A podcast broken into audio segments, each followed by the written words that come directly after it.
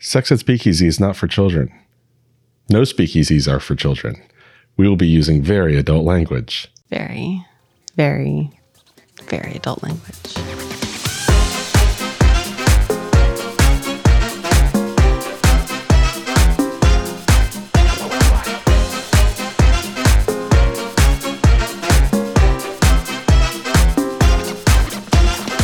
This is Sex Ed Speakeasy, the podcast where we take deep dives into the history of sex and even deeper dives into our drinks. I'm Angel Russell, board certified sex educator. And I'm Steve Russell. I think pineapple is great on pizza. And Neapolitan style pizza is fine. What's Neapolitan style pizza?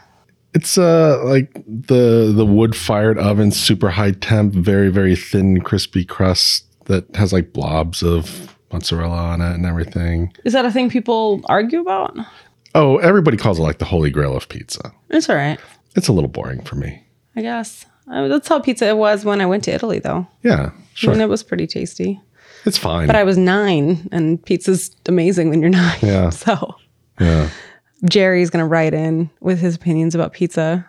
Jerry is our um, moderator, uh, one of our moderators in our Facebook groups, uh, the Professor Sex Facebook groups, and um, he is a the biggest pizza lover I know, next to like a Ninja Turtle. so he's he's got a Ninja Turtle level. Maybe love. he's a turtle in a man suit. Maybe he is. Maybe he's keeping it secret. Maybe we'll never know. That's funny. Okay, so let's do this again. This is uh, episode four of Sex Ed Speakeasy, and we are talking about the Kama Sutras today. The What is Kama Sutra. Face you just made like this eye twitchy like My, face eye, at my me. eye like literally twitched. okay, so I was like, what did I do? All right. Before we get too far into anything, let's head over to my favorite segment. We'll just kick right off with it aperitifs with Aaron. And we are being joined by Aaron. Hi, Aaron. How are you? I'm good. How are you? I'm good. You, you, I'm less good because you picked gin and tonic. Spoiler alerts. I did. Spoiler. I did. so, first off, a gin and tonic is one of my go-to cocktails, and that's not why I picked it though. I spent a lot of time looking right because I, I think I've I figured out what y'all do right. So, you intentionally try to pick a topic that I can't pair a drink with, and when I do it, you make it even harder. Right. So the first one you were you were softballing it in for me. You're like, oh, 1970s. I was like, I could probably figure that out. then you're like, okay, we're gonna make it a little harder. 1700. okay, I see what you're doing. So I find a drink from the 1700s, and then you go and hit me with 600 freaking BC.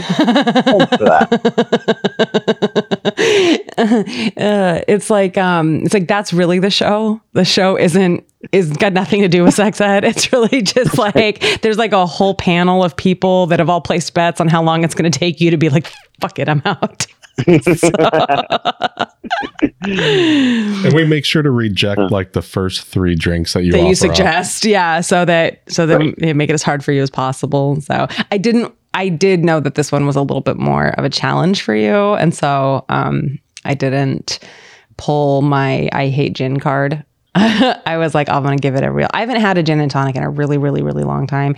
So we bought the that we got that like Hendrick's Lunar gin to make the Mhm. last drink that had gin in it, and I liked the drink. So I'm hoping that it's because I really like this gin. The nice thing with gin is there's there's a quite a bit of variety because what gives it the flavor is the botanicals that are added, right?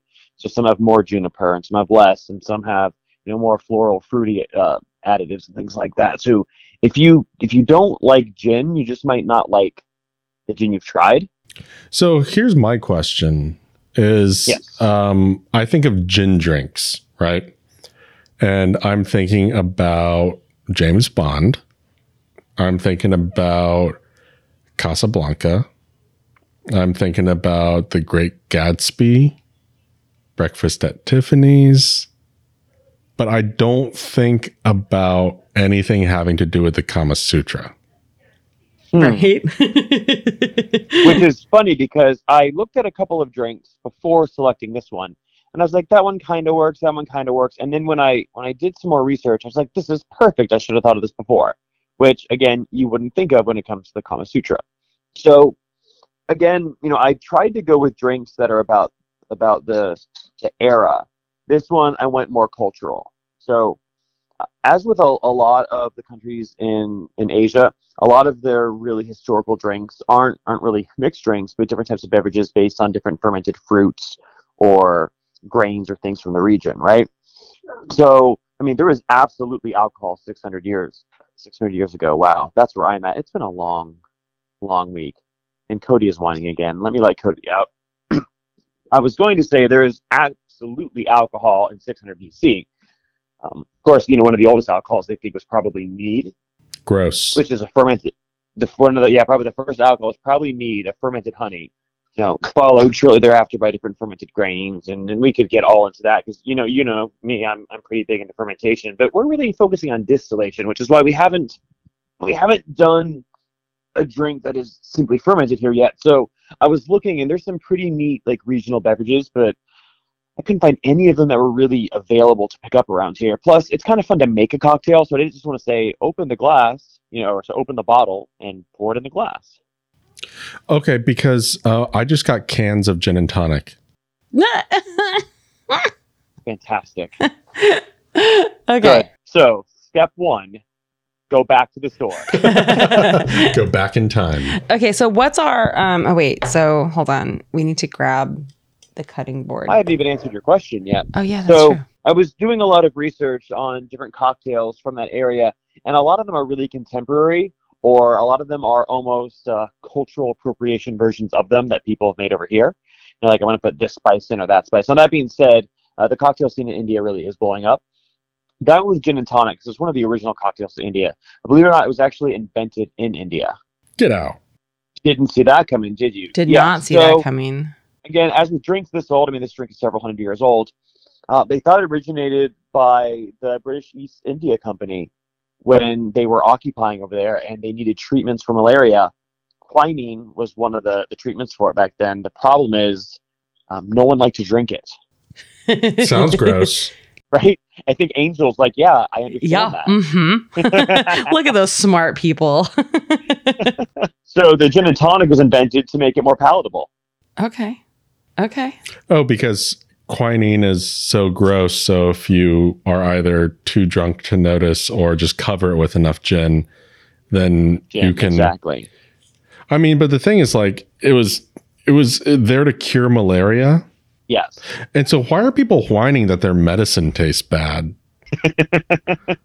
That's what it does. I- I- or is this like a real classic, like spoonful of sugar type moment? It just it's like if I was like, I refuse to take NyQuil because it's disgusting. We could we can make a cocktail with NyQuil if you uh If you want to. Been there, done that. I mean, that would be funny. no, let's not do that. I did watch somebody um, on TikTok take a shot of NyQuil out of uh, those shot glasses from Jacksonville Beach that have the boobs on them. and they put their NyQuil in the, and they were like, when you're sick, but you're still from Jacksonville. I was like, so that was funny. And they made me want to do all my medicine shots out of shot glasses. Do you have the ones from Jacksonville Beach? no, I really need a boob shot glass. I, I have other shot glasses, but I don't have boob shot glasses, which is just an oversight on the part of everyone who loves me. There's a there's a guy here in Springfield, uh, Bobby K. He has Yeah. a, a shop. I love Bobby Main K. Street. Yeah, Bobby K is awesome. Shout out to Bobby K. Anyways, he has these um, boob planters that I've almost got you like 90 times. It's I've like a- seen his boob planters and I want one. Right? Yes. Is there does he have an online shop? Should we I think he has an online shop and we can link to that in the He show does. Yeah, his his husband uh, Jonathan runs the online shop side. Okay, yeah. Then we can link to his Are you like a lot of a lime or a little bit of a lime person? Load it up. All right, cool. All right. Sorry, we're Hey, still listening. let's talk about gin and tonic. Yes. I'm cutting limes Okay. while we're chit chatting. So Well, this is such an easy drink to make, and you can make it as weak or strong as you like. Uh, the you're either going to go one to one, as high as maybe three to one. When my mom makes them, it's about a nine to one, or nine times as much tonic as gin. Oh, it's a nine to one. Oh, I see. I thought you were calling your Ah. mom an alcoholic. So this No. is this is like a good. um oh, I'm sorry. Go ahead. No, what? Nine to one. What now, Aaron, or Steve? This is a what? No, I'm I'm sorry. I, you guys were on the the train of of joke, and I, I'm watching like Angel make the drink before you tell them how to do it. And um, Believe it or not, this is one that that doesn't have that many steps to it. yeah, I know, but they're putting everything into the shaker. Shaker. You don't always make this drink with a shaker. Can you make this drink with a shaker? Well, no, because it'll be, it, it'll get less fizzy, right? Well, yeah, and that's one major problem, obviously, because you're using a carbonated beverage. Right. Usually, what you do, you fill the glass with ice, you pour the gin over, you add your tonic water. And for those of you who don't know, when we were talking about quinine before, quinine is one of those main ingredients in real tonic water. You know a, a fun way to see if your tonic water has quinine in it? How? Blacklight? You put, yeah, black light. It glows under a black light That's wild. Why? because the quinine glows under a black light. I don't know. okay, so so I was Do you gonna know say, why? My knowledge only goes so far.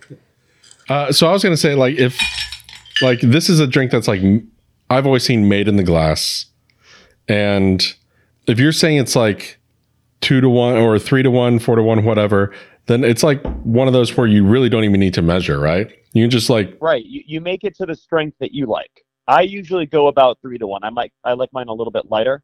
Yeah, because I'm just saying, like, if you're doing three to one, you just pour gin up to here and then tonic up because you don't want to like be measuring out tonic over and over. No, and but I over and wanted to over measure out my gin. So I just wanted to like see how much gin I was putting in, so I had some frame of reference if I made it again. of, oh, Like, Okay. what did I do?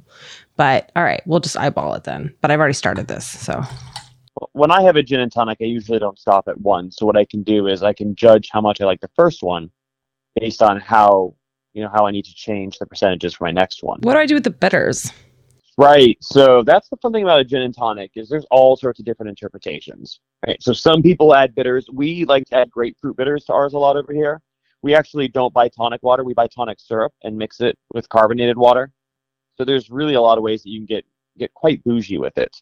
So you don't need it. If that's something you would like though, you can add it. I mean, a, a classic gin and tonic is ice, tonic water, gin, lime wedge, or lime slice, depending on how you want to garnish your glass. I did a lime wedge just because I remember doing lime wedges when I was a bartender. I always do a lime wedge. You get, I like to squeeze the lime into it, and it's so much easier to squeeze a wedge than it is a slice. is I mean, a- slices yeah. are sexy, but eh. So if you're trying to find ways to to explore the gin and tonic and find ways you might like it more, I definitely recommend trying different bitters. If I have orange bitters, like how much bitters should I? I usually Have done. start with a drop, Just like a drop. Okay. a drop, and then go a on from swizzle there. stick would be good right now. Mhm. I'll use the knife. You can add other spices here if you want, cardamom. Oh, cardamom would be a good spice in here. Now I feel like I'm on Bake Off. Mm Mhm. These a lot of cardamom on Bake Off. Have you watched that baking show where it's like the, the kitchen investigation show? No, what's that? Nat and I binged that in like two days. So basically, it's a baking competition, and you go in and they have a, a kitchen where they have made whatever it is you're supposed to bake, and you have to use your detective skills to try to determine what it was, and then you recreate it. Oh, it's like the um. I mean, did we not watch Bon Appetit anymore? But it's like the Chris, what's it, Morocco bit where he like. Well, I mean, these people can look at the stuff, right? What do you mean? Look at the stuff. Well, like they can look at whatever they they have to make, right? Yes, yes. They look at what they walk into a kitchen where there's like there might be a piece of parchment paper here, or there might be a you know a rolled up tube of this over there, and they got to take all those things and try to figure out what to make, and then they just make it, you know, in their kitchen. They can see and do all that kind of stuff. Okay. I I, I was looking at Baking Impossible, which is like um. This isn't with Robert Irvine, is it? Oh, I have no no no no no. I don't think so. Uh, this is I You mean, guys know and- Kitchen Impossible. yeah, no, no, no, no. Impossible. Yeah. Okay. No, uh, this is uh, you get a professional baker and like a professional engineer together, and they have to make like a battle bot out of cake or something like that, or or like a, a suspension bridge that actually works. You know, So, um, yeah, what are you guys doing after this podcast? We should binge that for the next eight hours. I don't have to work tomorrow. I totally do. But I was gonna say, wait, do you have to work? That's awesome. okay, I so worked ten hours today. It was awesome. Anyways. So I made I made them, made gin and tonics. They've got a big old squeeze of lime in them, and they are just as not my favorite thing as I remember. But Steve Yes, I seems can happy. tell based on your voice when you're like, I made them, which is kind of the same way like my wife would be like, I picked up the dog poop. I mean, it's probably good. It's good gin. It's good tonic. The bitters are like the Angostura bitters that everybody gets. it's the Angostura Mhm. orange. Oh, it's Angostura orange. Oh, So did you do bitters and lime, I did. hoping to hide as much of the gin flavor as you Yeah, can? I was gonna say, or the tonic flavor. I don't know what it is about a gin and tonic I don't like. Maybe I don't like tonic. Maybe it's not the gin that I have an issue with. Try, do you have any sitting there you can just try a sip of? Um, not. I don't have a glass. Or I guess I could put. just a little bit here. Hold on. Tonic has a medicinal taste to it. I don't like gin either. So it's it's both. It's the gin and the tonic. It's yeah, neither one of How do you these. feel about lime wedges? The whole thing is really um not an angel drink, but like I'll drink it because I'm I'm in this. I'm committed to the experiment here, but I don't know how much of it's going to end up getting drank before Steve just takes over from me. But What was the gin drink that we made before? Mm. what was the gin drink we made before, Aaron? We've had like three episodes. Yeah, and it was um the one. Well, was it? Was it the Corpse Reviver? It was a corpse reviver had gin in it. I we'll just make you more of those. I liked that a lot. I'll go to Walmart and buy some more uh, lemons. yeah, that was a good drink. You go- You just need something where the gin is not the star. Yeah, yeah. The gin can be. Um, it's an ensemble cast. Mm-hmm. So Have you ever had a French 75? I have, and I do like those. Oh, the champagne. Oh, yeah. Yeah. Yeah, that's one of Natalie's go to. Dr. Alloway wants to come on the show um, Oh. in December and do like Christmas cocktails for a December episode. Would that be your thesis episode? yeah. So the the very last episode in December, we're gonna we want to do we should do it at the Speakeasy Like the speakeasy at in my your house. house. Yeah, we should do it in your Speakeasy You absolutely should. and uh and make a Is thing of that it. known to your show that I have a speakeasy in my house? If we announce that, I think we've said it. I think we said it the first episode. Yeah, but just in case did, anybody's okay. like, "What the hell?" Yeah, the, Aaron and Natalie have a speakeasy in their house, and so yeah, we should do. We should celebrate the defending of the thesis. And yeah, Dr. Alloway said uh, she wants to to come on the show and, and do Christmas cocktails, and I think that would be very cool. So we'll have make a whole thing of it. it would be a lovely celebration to end And a champagne, very long journey. and I want champagne cocktails. That's I, that's what made me think of it. Was you said French seventy five, and my brain spun up a little bit. I want to do champagne There's- cocktails. There's some really delicious champagne cocktails. I know, and champagne's one of my favorites. So we'll just I bought one. a very expensive bottle of champagne today. For what? Uh, Oh, your anniversary. Thursday, Thursday is our fifth anniversary, and so I've decided. I haven't told Natalie this. I'm making sure she's not listening. She's upstairs. Yeah, I've decided our new tradition is for every fifth anniversary. You can hear me whispering a little more quietly now. Um, we're going to do a bottle of Dom Perignon to celebrate. So, That's a very nice bottle of champagne. I've never had it. I've always wanted it, and I figured what better way to celebrate than than our fifth anniversary, and then every five years from there on. Do you, Do you need any lube? For my Very nice anniversary. very For my- fancy anniversary. oh, I was like, I know how to open a bottle of champagne. Oh, do you need to borrow my saber? I've always wanted to try to savor a bottle, but we'll we'll use cooks for that. Ah, there you go. ah, chicken. Um, I'll, I'll get back to you about about. It's funny. Um, no, how do I word this? You know what? I'm not going to. I'll just have you cut this part out. we told until it's on air. Yeah, we definitely, whatever you were about to say was not going to get cut out. That's the whole reason we record these things. And that's why I stopped myself. you know as well. Angel is definitely the the bedroom equipment aficionado. I do what I can. Yeah. I know things. I know things. so, actually, if people are listening to this and they're interested, the host of the other, one of the hosts of the other podcast, actually, both of the hosts of the other podcast, one of the other podcasts that we we have, um, the podcast is called "Talking About Sex." Tell me your story, and um, they both have um, sex shops. Uh, one of them is here. Um, in Linnea Marie is located here in the U.S. and Calander Balfour is in the U.K. And so they're both know the leaps and bounds more about bedroom gear than I ever will. Um, so they're really the experts. We all have to have a hobby. I know, right? They're, Some they're people's are just more fun than others. I was gonna say some of us just picked really fun gigs to go into. And on that note, I'm I always make my wife our anniversary gift, and year five is wood, so I have to go back to my wood shop and finish. Oh, hold on. I'm gonna play. I'm gonna play two things for you, and I want you to tell me which one better represents this drink. All right. Okay.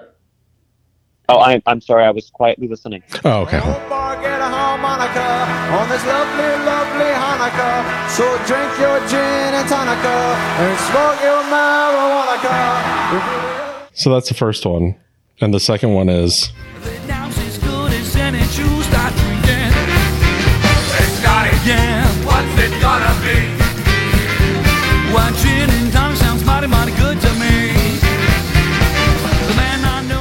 So which one is, the more the- gin and tonic song? Who was that? Was that the boss? Big Bad Was Voodoo that- Daddy. No, that was Cherry Poppin' That was Oh, Daddy. Big Bad shit. Daddy. No, it was Cherry Poppin' Daddy's. I got it wrong. Ah, so we were all wrong. No, Steve was right, but he cheated. Well- he knew. I would, well, considering you're talking about the Karma Sutra, I wouldn't go with either one, but that's just me. but which one's the more gin and tonic song? well, not the one about Hanukkah. Yeah, I'm gonna say Cherry Poppin' Daddies. Cherry Poppin' Daddies, just by the name of the band, is more Kama Sutra esque than anything Adam Sandler's ever done. Kama Sutra seems pretty um, advanced for any cherries to be present. Although that So I is, was going to say that. yeah. But I was also reading that that it's so much more than just about sex and sexual positions. It really was an interesting read that I stumbled upon earlier today as I was again trying to prepare for this. But I'm sure you'll cover that in your. We will. We will cover Wait, that. when you were trying to prepare for this segment or your anniversary? It's fantastic, just very well played, Steve. He's so proud of himself. All right. That is such a good note to go out on. Aaron, thank you so much for your time. And I want to thank you for the drink, but I just can't muster that as an honest uh, gesture. And so, uh, but Steve seems happy with his. And to everyone else who loves gin and tonic, this is not me yucking your yum. It's just not my yum. So if you do like a gin and tonic, Hendrick's Lunar gin is is is a pretty tasty gin as gins come. So And I go for either one of our manifest gins made here in downtown Jacksonville. Hey, is there any um, preference on tonics? All right. So there's there's a few different ones out there. I mean, there's a lot. I don't have any one that I go to. Again, I usually go with a tonic syrup instead of a Oh. tonic water. I think I bought a tonic syrup from the St. Augustine distillery once. That's who got me turned on to tonic syrup. Yeah. you bought it for them. We bought them a gift. That's and true. We Okay, bought yeah, them yeah, tonic yeah. syrup as like a gift one time. Um, he got us a Fever Tree um, Mhm. tonic water. And I bought it just because it's premium Indian tonic water, And so, Mm. even though it's from the Which UK. brings us back full circle. You're welcome. yes, thank And here you. we are. Beautiful, beautiful. All right, go finish. Although, if you were going to give your wife wood for anniversary, I mean, the jokes just write themselves there. So, you know. Yeah, yeah. It, it's it's not going to be anything that exciting. I want it to be something she can pass on to our kids. Well, All right. Yes. So you have a good night. Happy anniversary to both of you. Thank you for this. And uh, we will talk to you on the next one. All right. Love you guys. Love you guys. Bye. Bye. Bye. I I um, like the dog was way. my dog did that. Well, my, Our no, my, no. my dog did that. Our dog did that. Well, because Cody's all Cody always makes an appearance. Oh, that's true. in No, the Cody's show. not here. Cody's not. I didn't know. I didn't know if you remembered Cody making noise from like when we recorded with Aaron. So we've time traveled a little bit. Um, we don't always record our Aaron segments on the same days and times that we record the rest of the show, and so um, we don't always remember what gets said um, on those. So when we listen back, it's like a fun treat for us too, because we're drinking with Aaron and whatever. Then we forget, and then we're back. I'm like, oh, that happened. So I thought maybe you were talking about something Cody did. Nope. I um I guess we should apologize that this episode's coming out a little late. We got sick. Yeah, um, I have. I don't know if you can still hear it in my voice, but I have a bit of a head cold. It's not COVID, which is nice. We did. Um, listeners know we had that at one point, and that almost killed us, but It didn't. it didn't. Yeah, that's It was really that's a very serious thing. It was actually really bad. It didn't almost kill us. I don't know. I I don't know. It was really We would have gone to the hospital if if we hadn't been. If COVID hadn't been going on and we felt like we did, we would have been at the hospital. But you can't go to the hospital right now. Yeah, so I, it was really bad. Okay, no, it did almost kill us, but it, it was it was really bad. Uh, but no, I just have a i have a pretty wicked head cold, and I was not in any state to record a couple of days ago. So we're recording a little bit late, but um, you're still gonna get all the fun yummy, juicy goodness of the show. Uh, so today, Kama Sutra. Kama Sutra is um, really s- like we, we've been spending a lot of time talking about discussing, considering the Kama Sutra as an organization lately. Tickle.life recently launched an artistic project in the NFT world where they, uh, where we are, um, we've worked with a bunch of artists from all over the world.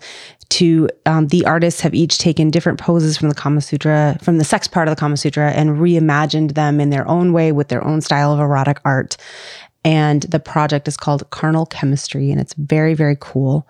Um, and it's really an opportunity. It's really been an opportunity to um, explore the connections between art and sexuality, and kind of give some life to the ways that the Kama Sutra is really about pleasure and really about this sensory, like intense sensual experience and not just about like when we think about sex especially from like an american perspective sex is very like procreative and a little like tends on the boring side honestly. And um there's a lot of puritan roots to how we conceptualize sex here in the US. And so getting to see all this global perspective from different um, really cool artists on on sex and on sensuality and fantasy has been a really neat thing. So if you go to carnalchemistry.xyz, you'll see more about the project and see more about the art and get to just hear a little bit more about the history of kind of what that is. But that inspired us to do an episode on the Kama Sutra and feature some of the history of the thing and some of our takes on it. So, um, so yeah. It's been a really cool project. Like if you go to tickle.life, um, we there's video interviewing some of the artists and everything, and they're all really cool. Like Yeah. they're from all over the place. Uh, we have one person from Turkey, somebody from India, somebody from There's like I think Spain? France, Spain, one person from here in the US. Um, yeah, I don't remember. I think Russia, maybe. I don't Yes. remember where everybody's Uh, from. yeah. Yeah. If you listen to, if you go to tickle.life uh, slash podcasts and you listen to the uh, sexual wellness startup podcast, the only episode that's out right now is an interview with some, not all of some of the artists. So you can kind of hear from them. And then, yeah, if you go to um, the Carnal Chemistry page, you can like see videos from the artists. And so it's really really really a neat project. So yeah we'll put all the links in the show notes so you guys can see all that. Um, but yeah so let's a little bit back to the kama sutra. So the kama sutra was written between what did we say 400 and 600 bc uh, 80. ad that's what i said? Yeah 80 jesus. We're not exactly sure because we're not exactly sure when the author lived Mm-hmm. or anything about them. Yeah, he his uh, Vatsyayana is the author. Well, he so he didn't all, like he didn't not all of the writings in the Kama Sutra originated with him. Like he describes it as like a compilation text where he is putting together like sacred teachings from other um, sources into kind of one guide, and then he offers sort of his commentary and like elaborates on it. Is sort of what it was. So what you're saying is like the Kama Sutra is like a sex oriented lit review. A little bit, I, I mean, who does that? my thesis is a lit review. Um, it's a BDSM lit review. So we'll we'll do an episode on it, and that will be, I hope, fun. Um, but yes, yeah, that'll be out in like a month. yeah. So I think, um, yeah, I just I just turned in my thesis. So yay, getting good feedback. Um, okay, so which is probably why I'm a little loopy. So um, sorry if this is like not the most coherent podcast episode that you ever get from us, but hopefully it'll still be fun. Okay, so Kama Sutra is it's 1250 verses, 7 parts, 36 chapters. Something that a lot of people don't know is that only 20% of it is actually about sex. Like the other 80% of the text is about it's like a life guide. Yeah. So, um, stuff like uh, like how to behave, like proper conduct in public, how to make money, how to find a wife, how to hit on someone else's wife, um, how to like acquire knowledge. Like generally, there's like a lemonade recipe in there, like true story. Um, The correct ways to sow your garden, like how far apart and what types of things you should plant next to each other. how to teach parrots to talk. Is Oh, in there. No way. Mhm, yeah. So I haven't found it yet, but yeah, according to the, like I read this write up from this scholar who really like, did a deep dive into it, and yeah, there's apparent apparently in there. So that's my my hunt is to figure out what what the Kama Sutra says about how to teach parrots to talk. Um, but yeah, it's it's really like this this whole text is we get really stoked about this little like sex part, but the whole book is it's kind of wild. Like it's a it- it's this ancient sacred text and it's really really famous for the sex positions because I don't know. I don't know. I mean, there's like a little bit of the Bible has like I mean, the Song of Solomon is very sexy. Um, but it's not Kama Sutra level sexy. Like it's not like a manual. You know what I mean? It's like a it's like a very lusty love poem. Yeah. But it's not like there, there is sex in the Bible, but it's not the same like way that we see it. And I'm not like saying the Kama Sutra is the Bible. I'm just saying like when we think about like these ancient texts, these sacred texts, these historical documents that we sort of um they get they get like passed down through the ages and and I just think like what there I can't think of anything else quite like it which might be why there's such a fascination to it. Yeah, for sure. Um Because most of what you see otherwise is uh, heavy on the the euphemisms, Yeah. and this book does have a lot of fun euphemisms. What was the one we were like laughing about yesterday? um, It, it was talking about. Um, it was giving an example of the language that the book might use when uh, talking about lesbian relationships. and like to, like a woman going down another woman. Yeah, th- it would be um, if she were to uh, kiss her goatee and grab her by the chin. And it- yeah, and that was like a crotch like pubic hair like vulva reference. Yep. And it's just a Okay, so yeah, most of the book is not about sex. Uh, so let's just do. We will talk about the sex stuff because I mean, honestly, why are you listening to an episode of anything about the Kama Sutra unless you want to hear about the sex stuff? But I do just think like some of the rest of it is also just really like fun and like it is a little wild.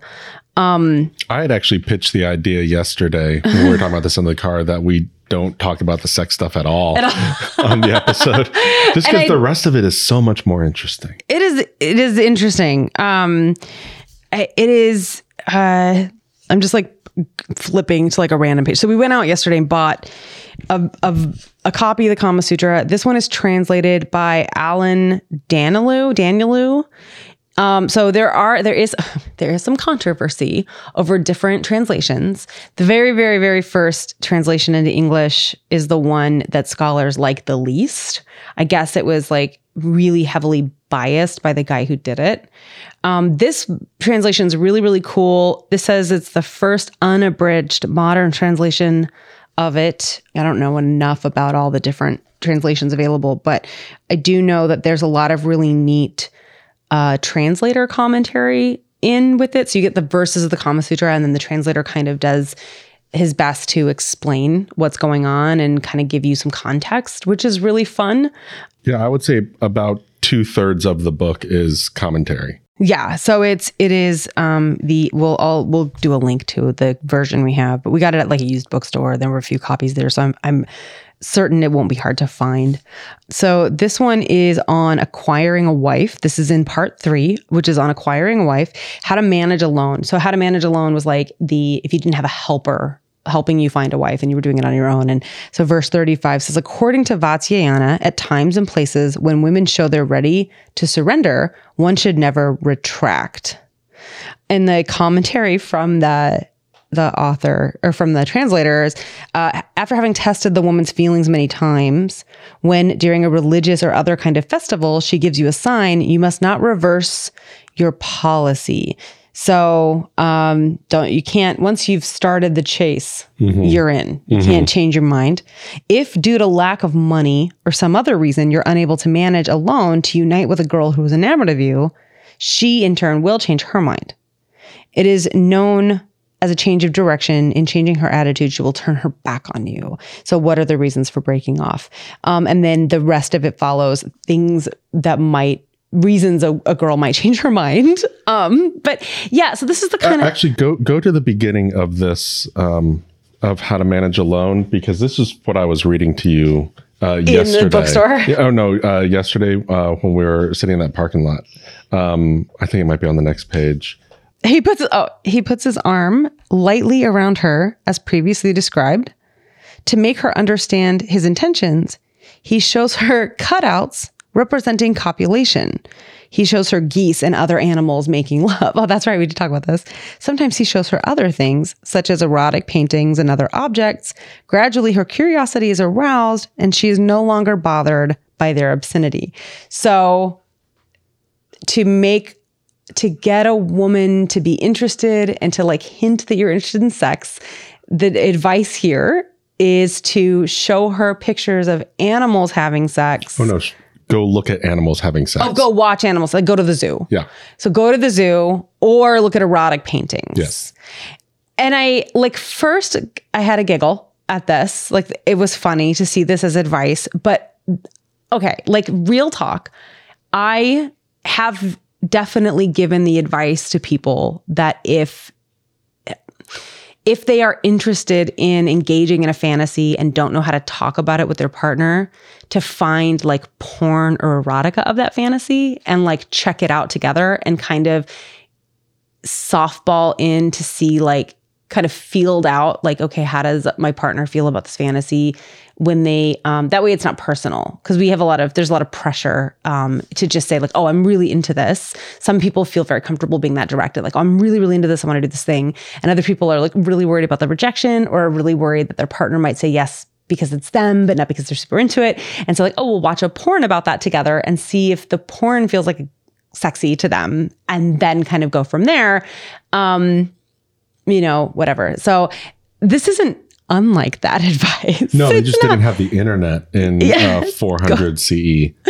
go to the go to the zoo watch animals have sex Waggle your eyebrows. and be like hey baby want to do it what is that song you and me baby Yeah, ain't um, nothing Bloodhound Gang. yeah is that is is that is it bloodhound gang That's the band, right? that sings that song I think so. is it let's on, I'm look that Google up it. Unlike uh, Vatsyayana, I have the entirety of the world's knowledge in my pocket. Uh, Bloodhound Gang, American rock band, uh, rapcore funk metal, right? sure Was it called The Bad Touch? i don't know i don't remember what it was called i just remember the lines of it Yes. That song.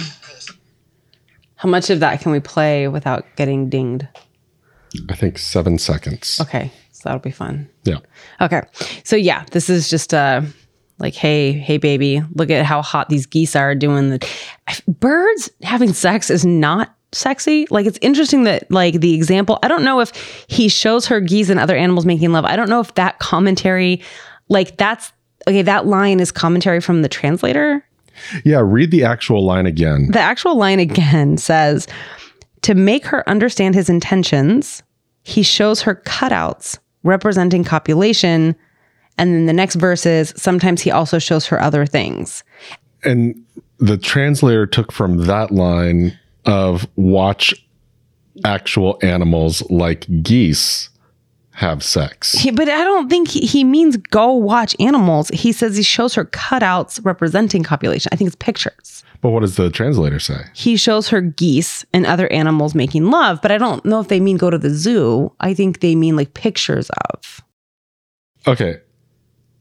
We could also Google to see if there's any like paintings out there that Of people have geese. taken paint to canvas to paint geese having Geese sex, having sex. which would be readily available without the internet to someone at any given time. Okay, that's fair. He probably Yeah. means go to the zoo. Okay. Yeah. So, such as erotic paintings or other objects. I want to know what the other objects might be, like phallically shaped things. Like here, look, let me stroke this cucumber, Mm-hmm. or let me like erotically eat this banana. Like, so he's basically saying like flirt, but do it in like a like put like sex imagery around you while you're flirting, Mm-hmm. and like that sex imagery will eventually like wink, wink, nod, nod, like put her in the mood to do the sex with you. Is the advice? Yes. it's so good. Um, and then it goes on and says, um, while bathing, So this is verse six. While bathing, he dives some way off and then draws near to her and touches her before emerging.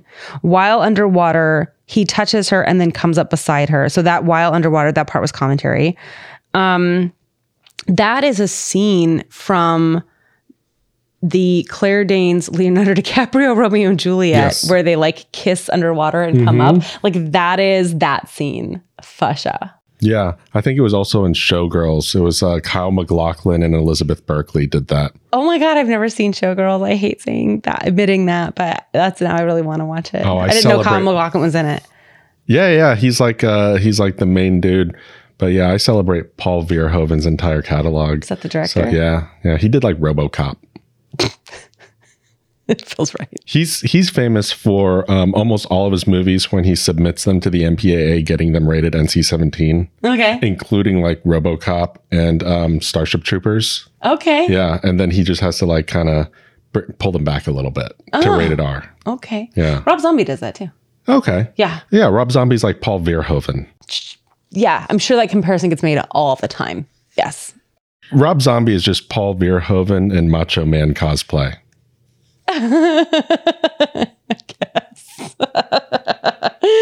Oh, please don't write us angry letters, Rob Zombie. Write us any letters, Rob Zombie. That's true. Hi, Rob Zombie. Are you listening to my podcast? I love you. We're gonna. I mean, we'll, we'll probably miss it. We're gonna get so inundated with angry letters just about pineapple pizza. Um, okay. So, okay. At here's another one. It says uh, at the theater or during family reunions, he comes and sits next to her and finds some pretext for touching her. Okay. At this is the line from Vatsyayana. Verse 10 says, at the theater or during family reunions, he sits next to her and finds some pretext for touching her. Let's just like dissect that for like a quick minute So who comes to family reunions? What do you mean? Who is at a family reunion? If Your you- family? Oh. Oh no, they actually do refer to that earlier. Hold on, let me find it. um, uh, there, there's a part of here that talks about uh, if you are if you don't have parents and you are left to live with like your rich uncle that you are super unfortunate because you're going to have to try to find a way to woo your uncle's daughter. Oh, Yeah. Okay. So that's why at the theater or a family reunion, you know, the two places you pick up chicks, Yeah. theaters and family reunions. you you find a, pre- a pretext to touch them like hey uh, the tag of your shirt's out like type of thing You have you have schmooze on your face. Let me wipe it off. You've got an eyelash. Listen, I mean, these are okay. It's not that these are not common like flirting techniques, but like I do think the context of family reunion well i mean also um maybe doesn't hold up. well it might not also be the context of family reunion like we think about it today like a family reunion he might be talking about like a wedding or a birthday or something like Oh, that like where, any occasion where where, the family gathers Well, it does say at receptions or family reunions, receptions, he places himself close to the girl. He's always beside her at the theater and takes advantage of the fact in order to touch her. So it's like that's like like that that move that like the the like common teen romance move where you're at the theater and you do the big yawn and you stretch your arms out and then you sort of lean over, put your arm around the person and then like slide your arm from the shoulder to the boob and like see how much boob you can get in like the move. Yeah. Like that's the, that's what this is. This is like ancient description of like teen movie flirting. Like just do the big yawn, scooch in, arm around the girl, cop a feel. Yeah, you know what I'm thinking now is um, uh, coming back to the NFT project. Um, you know, we you said that uh, they're doing the sex position part of it. I would like to see the rest of this book turned into like a Sunday comic strip, Yes. like a Zits or Kathy type thing. like like a like- family circus. like somebody in 2021 s- stumbling their way through courtship following The Kama Sutra the advice. Kama Sutra ancient text advice. Yes. Yes. Okay. Yeah. So artists out there, this is your call to action. Yes, we will pay you no money for this. Yes, no, we will be happily interested in your output though. okay. So, um yeah, uh yeah. Okay. So that's kind of the rest of it. Oh, this one's fun. Um, okay. So uh, imagine then that we're at the theater. We've done the the stretch move. She finds herself with no defense, squeezed against him. He presses his leg against hers. This is a little like that line feels a little like consent questionable, like putting her in a position where she feels like she can't get away from you That's also a big theme of this book. is like putting women in a situation where they can't get away. And so they sort of acquiesce. Yes, but also to a, a, a, a different type of uh, way of looking at that, where even if they are consenting, there is a um, an element of consensual non-consent to how the women are expected to play their parts. Yes, Like, if there's this like guidance to say no first, even if you're really into it. yeah, yeah. There's there's definite rules of specifically how to play hard to get. Yeah. Okay. So so it's not that she doesn't want it. She's just in a position where It's all part of the dance. it's very um yeah okay so i don't i don't love it from No. like a this isn't like textbook consent or anything but again like it it's, some gray area which i'm not a fan of okay but then he says uh, then it says this is still Vatsyayana. this is still the the, uh, the the text it says then gradually he touches one of her fingers so again it's like very subtle it's very like our hands are in the popcorn together and they like do you need to get something to drink I took a sip of very flat, warm cherry coke just now and made a face. God bless America. Nobody made you do that. I didn't know that's what it was. you poured it. I poured you a Coke hours ago. I didn't know this was the same one. Well, here we are.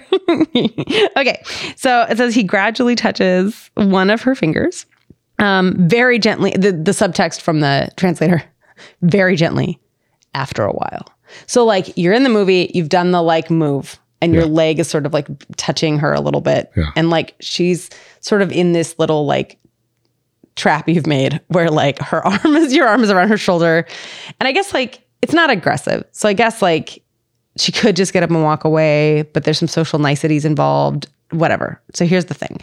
And then like she's got her popcorn bucket and she reaches into the popcorn and then you reach in after and like you just like graze her finger. Like, oh. okay. Yeah. So After like a while. after very gently after a while. But then here's where it gets really good.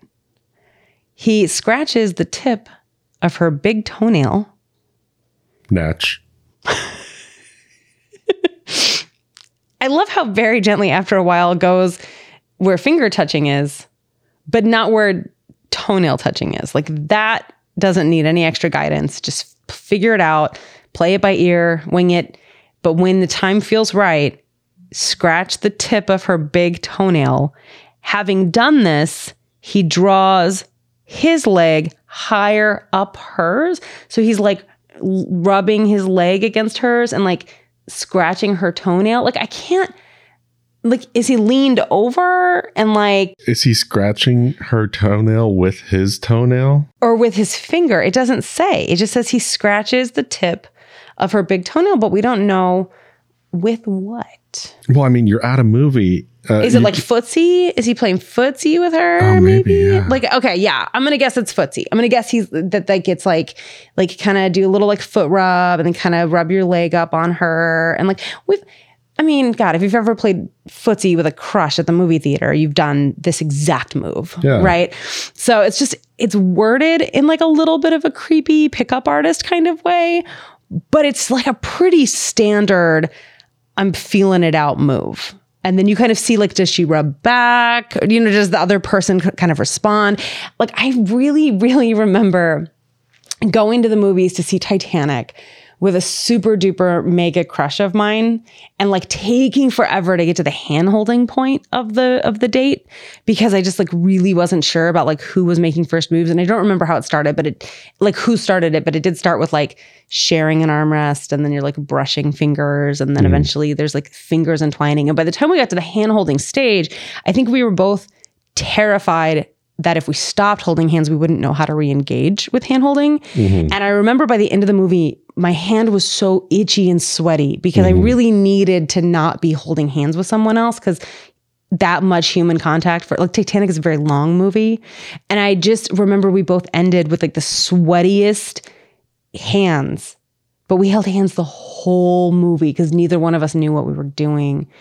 And I just, I'm picturing this awkward, like, but then I'm also imagining because the advice is do it at the theater or at a family reunion. And so I'm now imagining the same awkward energy, but like at my aunt's birthday, Mm-hmm, you know? and like we're all sitting around the table at my aunt's birthday eating tapas and like, and then I'm like, crushing on like what my fucking cousin? Like what is that? Sorry aaron. I, like i but like honestly like the context is so interesting because that's you know the advice It, it's sorry it's funny that you say that it reads like um pickup artist type thing because think of in any way in America in 2021 if you were to read if somebody were to write out the ceremony and hold hands for the whole Titanic, you know, calves touch to knees touch type thing. If somebody were to write that out from the dude's point of view, it's really hard to not make that sound like a pickup artist type thing. Even if you are just like doing, It's very a- innocent. if you're doing a, even if like this guy doing a lit review, uh, saying, here's what all of our culture has written on this, and I'm just kind of putting it all into one book. Um, it, it just, it's hard to not read that way, especially with what we think we know about this author is that, um, he was like very monastic. yeah And never had some people- sex? some people call him like saint Vatsyayana. yeah Yeah. Never had sex, probably no romantic relationship at all. yeah that, that's like speculation it's very hard to like just for the record it's very hard to like confirm that but like there's a few sources that suggest that he was like a, a monk basically And so bring that to 2021, not talking about monks or anything, but the type of person you imagine writes the pickup artist type things. it's like somebody who's not like an incel who's like not having any sex and who's i know it does um it's interesting because like he learned actually i kind of got a little bit of like a masters and johnson vibe from what i learned about the guy Okay. less and less i mean this reads a little like you're right it would be very hard to write this and not have it sound a little suspect. But um a lot of what he learned about like this especially the sex part of it and the dating part of it he learned from just like watching other people. Like and so I, I and i know that that's like we know that that's how masters dr masters learned about sex uh, masters of masters and johnson. There was a lot of the like early experimentation and early research into human sexuality um, from the team um, was Masters and Johnson watching people have sex. And at the earliest part, it was like him at a brothel watching sex workers, watching uh, sex workers have sex. And uh, did something really similar. And so he, or at least that's the, the legend, is that he like, and there's like stuff in here about like, he says like prostitutes, but about sex workers. And there's stuff in here about like transgender folks. And there's stuff in here about Transgender prostitute. transgender, yeah, sex workers. And again, like the language is ancient. So he'll say like transvestite prostitute and that kind of thing, because that's like the language is just really different then. But Well, that's the translator's language. but the trans yeah, but he, yeah, the- Yeah. but he's basing it on. I mean, there wasn't just. It's hard to. They one of the biggest challenges the translator had, and he talks about this in the intro, is there's not direct Sanskrit to English like translations for a lot of this stuff. Mm-hmm. And so that's why there's so much commentary of like, I'm going to put this out there and then do my best to like contextualize it for you. It's like, this is so we're just like really counting on the guy to just be honest with us about his understanding and he's just doing his best. But yeah, I imagine that's why it's not like language that I would use if I was talking about the same population of people, but it's not disrespectful language either necessarily. It's just the the but yeah, so there's a lot of stuff in here. Um it's the book is both it has like that weird pickup artist vibe. And i think a lot of that is like culturally um when we contextualize it into like these ancient cultures you know it makes sense. And then also there's like a lot of really progressive stuff happening in this text for being as old as it was. And again like talking about queer sexuality and talking about um, sex work and talking about there's a lot of the sex stuff really, really prioritize the pleasure, prioritizes the pleasure of women. And so there's a lot of encouraging, teaching men. So a bulk of it is writing to men and women in like heterosexual exchanges. Um, so not all of it, but a big bulk of it. And so a lot of it is like he's writing to men about teaching them to like make a woman come before you do and prioritizing the woman's pleasure and that kind of thing. So in that way, it's like I one of the scholars I read described the text as feminist, and I don't know if I could read the entire text as feminist, but I think if you are contextualizing it, you can see the argument for that, um, both in like a lot of the writing about like lesbian love and a lot of the writing about like prioritizing pleasure in general, like just the pri- just prioritizing like sex as not being about baby making is already a more feminist read on sex. Sure.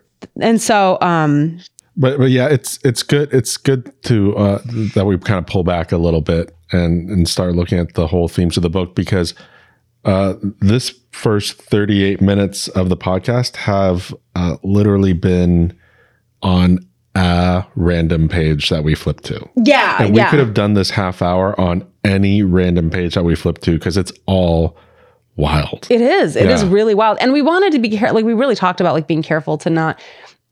Our intention is definitely not to be disrespectful to the text, but like taking this like life and romance manual. So Kama Sutra means um, so Kama means desire, and Sutra is the thread that holds things together. Things together. So this is about like the des- like taking your desire and like integrating it into your life and like the things that would bring all of that together for you. And so it's like a life guide with desire and eroticism and um, sexuality kind of at its focus. But it's not, again, there's like a thing in here about lemonade and talking to parrots. So it's not, it's very interesting. But yeah, um, I don't remember where I was going with that. Yeah, th- this is like, um, I guess, kind of looking at life from the point of view of desire, but still how it fits into the rest of things. Because in the intro, I think they were talking about it, it looks at the three aspects of, I guess, in this case, what you could call like a virtuous life. There's the karma, the dharma, and, and something else. It's it's four. It's dharma, kama, artha, and moksha. So dharma means virtuous living. Kama means desire. Artha means material prosperity, and moksha means liberation.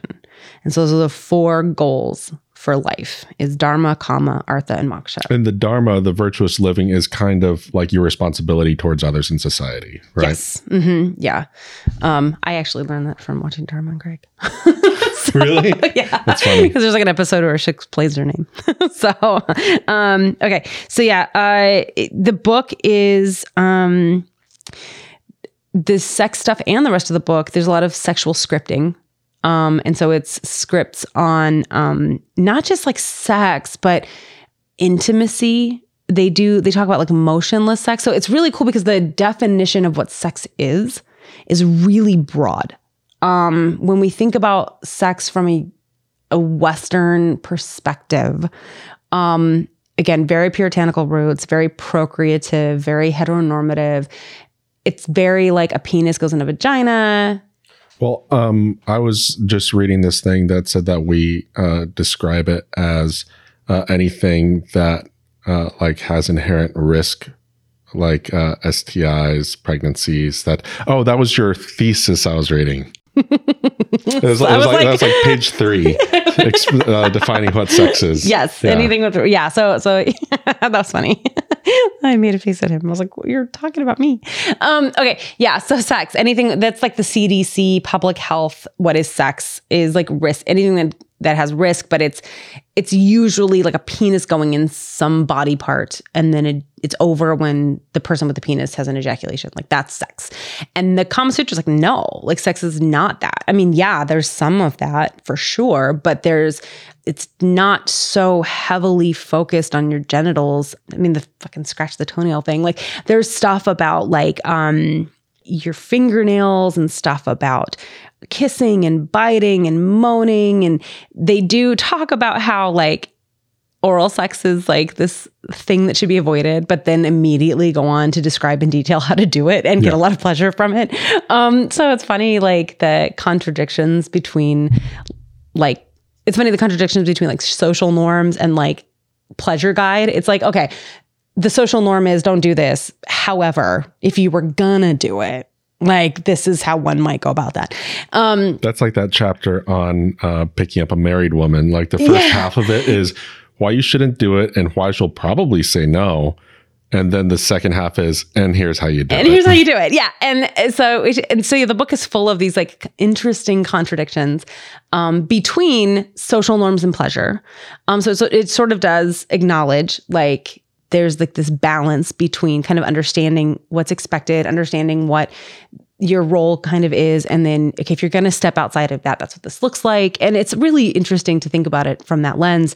Um, but one of the the intimacy things because again it, it yeah sex is like bodies but there's also like this this stuff on like staring into each other's eyes and like just being close with each other. And like that's part of sex is this like motionless existence or coexistence. And it's not the same like the kama sutra is not like tantric sex like that's a different thing. And some people confuse them and and think that oh like it's the same thing and it's not. Like when we think about tantric sex sex think about like sting the stuff sting is really into like tantric sex. But this is different. This is um but there is a piece of it that is uh they describe it as like very yogic and very like like full presence and the kind of in, intentional breathing and intentional like sharing of the space. And so there's a yoga to it um which is really cool. So yeah i don't know. I just was i thought that was um th- that is a really progressive view on sex. And it's not there's also a lot of history of that that i guess that used to be very uh, celebrated. That that was a big celebrated part of the culture was like this very rich um like art depicted sex a lot and and even throughout Europe and even through I mean it wasn't just in India it was all over the world um sex and bodies and sensuality and eroticism were a big part of literature a big part of poetry a big part of uh, how people engaged for fun. Um, and then there was this like throughout time, just these cultural shifts where we've created this stigma and we've created this um, shame around eroticism and around bodies and around pleasure. And we've destroyed cult you know humans have destroyed the temples where these paintings were on the walls and we've hidden these things away and we've burned the books and we've um you know we shadow ban uh you know erotic or, you know sexuality creators on the internet and so um it's i don't know all of the reasons that that happened but i know it's rooted in colonialism and it's rooted in this that, that like very plague like spread of um a certain version of christianity sort of across the globe um and that that had a lot to do with it um but we just are still feeling the the effects of wiping out like this beautiful rich history like across cultures of celebrating sexuality and Yeah, um, it. There's no question about it that it was directly connected to the British colonialization of India, and um, India is still feeling the effects of it today. There's still like legislation being passed, you know, reversing a lot of the things that were made illegal uh, under you know centuries of British rule and everything. Uh, I actually uh, found this fun trivia that uh, the Kama Sutra was banned until like 50 years ago in the UK. Oh wow I Yeah, it was uh, when they passed that legislation because of um, D.H. Lawrence. oh Uh, Kama Sutra got rolled in with that, okay where it wasn't a banned book anymore. Oh, I did not know that. Yep. I love good banned book history too. Yep. So, oh, all right, awesome. Um, I, I wanted to talk a little bit about, um, you know, we're saying how this is very progressive, and and they do talk. It's it is a, a fairly heteronormative work, but they do spend time talking about um, both men having sex with men and women having sex with women, homosexual and um, cross dressing and prostitution and everything. And none of that is derogatory. It- like this this book is all. it's very, It, it's it's not really celebratory it's in any way. matter either. of fact. Yeah, it's very yeah, just like this is a thing and this is how it happens. yeah, it's just kind of an instruction book and everything. And um, for us living where we are today and the time that we are, that is, you know, very, very progressive. Uh, there are also like heavily conservative views Yes. in, in this book. Like, Yes. and it's just indicative of the time. Like, I I don't know if I would say this was. I don't know if it was a, uh, a particularly progressive book of its day. Yeah, or it might have just been, you know, a thing. yeah, chicken soup for the sex. I don't know. Yeah, but yeah, there's definitely like we've talked about like the like really heavy um gender role stuff, like how how is appropriate for men to treat women and that kind of thing. Like really conservative uh slants on those things and Yeah, and um, it's uh, it's all really matter of fact too. Like uh, th- they talk about this book is written towards people of all like social standings, and so there's whole chapters taken out on you know if you don't have money. Uh, the chapter that we were reading out of is how to make it alone. You know, actually, when you first said said it, I thought you were saying managing a loan, oh no which I think is one of the last chapters. this is how to handle financial ta- planning. taking money out, uh, borrowing money and everything. But they also talk about like if you are from class and wealth and everything. But it, it is like pretty uh, not progressive for us in a way where you know all these efforts that the man should be putting into the woman is only if the woman is worth it. Type yes, in describing like who the who a what a woman is like if she's worth the effort, you know, how pretty she is and how does she come from wealth and Yeah. she that kind of Thing. thing. Of, of like good breed, breeding face and breast or something. yes. And then once they are married, like there are very specific roles for the women, you know, staying at home, being deferential to the husband, treating the husband if he is unto a god, uh, Yeah. how to take care of the garden and everything. And so, like, real, real, uh, you can't even call it conservative thinking anymore. It's, No, yeah, it's, not. very It's- um arch- arch- it's ancient. it's I mean, it's an archaic, ancient text and it's ancient ideas about relationships and about um masculinity and femininity and um so it's but it's interesting to see the juxtaposition yes. of um of these these concepts and the, this kind of setting of these expectations but then at the same time like having this the sex guide and maybe that maybe that's part of why the sex guide has stood the test of time a little bit differently than the rest of the book is the the sex stuff there's a lot of fun stuff in here about how to have fun sex you know? It's more, and more universality. Yeah it, and and it's um where the rest of it is uh doesn't well like okay here's another thing. This isn't necessarily conservative or not conservative but this reads like a line out of a gwyneth paltrow article. It was like this ancient viagra and he basically like the recipe was it actually made me think of um what's the fight milk from yeah, yeah, the power of a crow. Power of a Crow. Yeah, it's so it's from Always Sunny. Yeah, from It's Always Sunny in Philadelphia. So it was this this Viagra recipe, and it was sparrow eggs, Mm-hmm. milk, butter, and honey. And so you boil the sparrow eggs in the milk, and then you mix in the butter and honey and drink it. And that was supposed to be. And there was like, i want to be very clear. There's no scientific basis. Leave the sparrows alone. Like there is, but but that was the, um, that was like so that you know. I mean, on the surface, it's just a solid macronutrient mix of you're getting all your proteins, carbs, and fats right there in one cool Fight milk. Yeah, it's a cool, creamy treat on a hot day that that really helps you out in bed. Um, no, my favorite was uh, the recipe for how to make your lips red if uh, if they weren't if they were like too pale.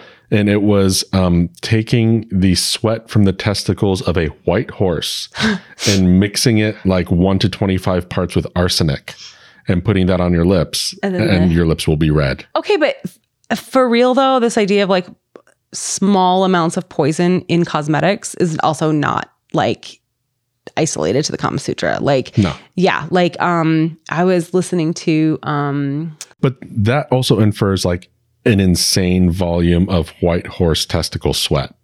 yes, Yeah. You- well, there's a lot to unpack Ah, in sure. that suggestion. Yeah. Um, what if I don't have a white horse? What if it's like a gray horse or Well, you're going to be a pale lip bitch. yeah, Yeah. like uh, what is it about white horse testicle sweat that is special?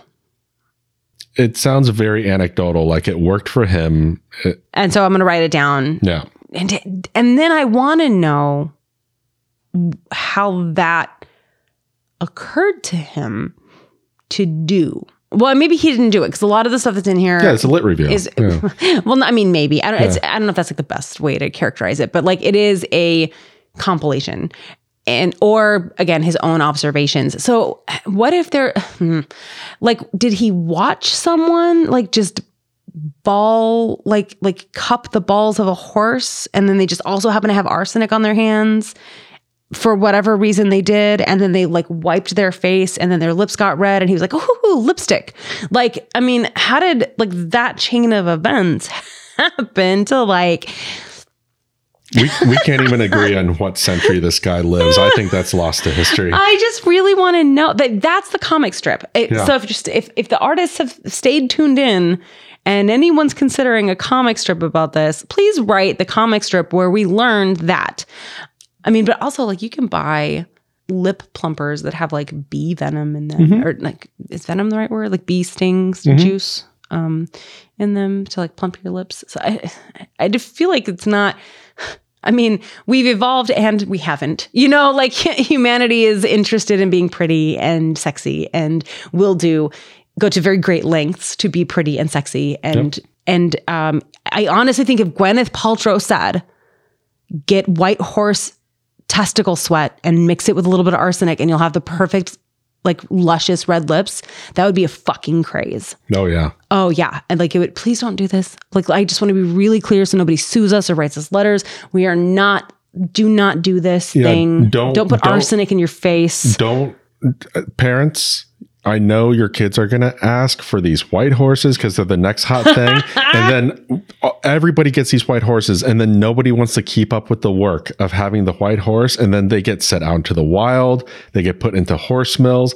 Like it, it's just a whole industry that's really just- bad, and it's yeah, not good for the want- it's not horses. So, the horses. so it's just a fad from Yes. Gwyneth Paltrow. Don't do it. It's not from Gwyneth Paltrow. Oh my God, don't write us letters about that either. Gwyneth Paltrow did not suggest this. I think we've said her name too many times now, and like it's like Beetlejuice, something's going to descend on the house. Like, no. Okay, it, just, it should be really clear. Like, none of that was real. You know, on the upside about that whole limp plumper thing, from what I learned in Limp plumper, plumper. I thought, I don't know what I thought you said, but limp limp plumper, lip, Yeah, there you go. lip, Lip lip plumper. lip reddener. Okay. Uh, wh- what I learned in the um in our chainsaws episode that while plumping your lips, it could also maybe cure you of syphilis from all that arsenic giving oh, you a fever. arsenic could Yeah, cure you of syphilis. Okay. I'm like, hmm? okay. Remember, we we drink, and I don't always remember all the things that we have a good time sharing with each other. So, okay. Um. So yeah. So that is. I mean, honestly, we could spend a bunch of episodes talking about the Kama Sutra. It is a pretty fun read. yeah. Um, it is very interesting. Get yourself a good, tra- if you're interested in it, get yourself a good translation. You can get like illustrated ones. If you're looking for illustrated Kama Sutra, check out our NFT project. Check out Carnal Chemistry. Um, I have and follow if you follow us on Twitter, the the Carnal Chemistry Twitter, we're gonna start doing where we put up different pictures from the project and then have people guess which Kama Sutra pose it's meant to be. Because um, one of the cool things about reading the different poses and reading the different descriptions is if you were then to act it out, you it would be such a different interpretation for each person uh, because we all relate to these sexual descriptions differently and we all have like different things in our head that we're picturing and so how the artists um like there were a couple times where people like sent in uh art but didn't forgot to like name the art after their picture. And so the editor was trying to figure out like which pose the art, the thing went with. And it was like surprisingly hard in some cases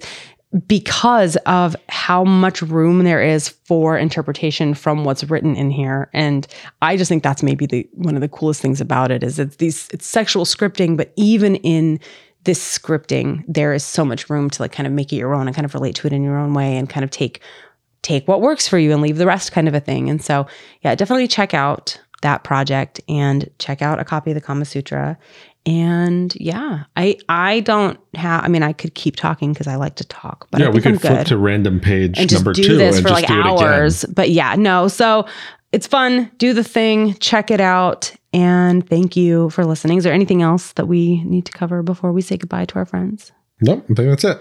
All right. Well, thank you so much for listening and enjoy your drinks, your gin and tonics, and we will Gins and your gins and tonic, your gin and tonics, your your gins and tonics, um, or whatever you're drinking instead because you don't like gin.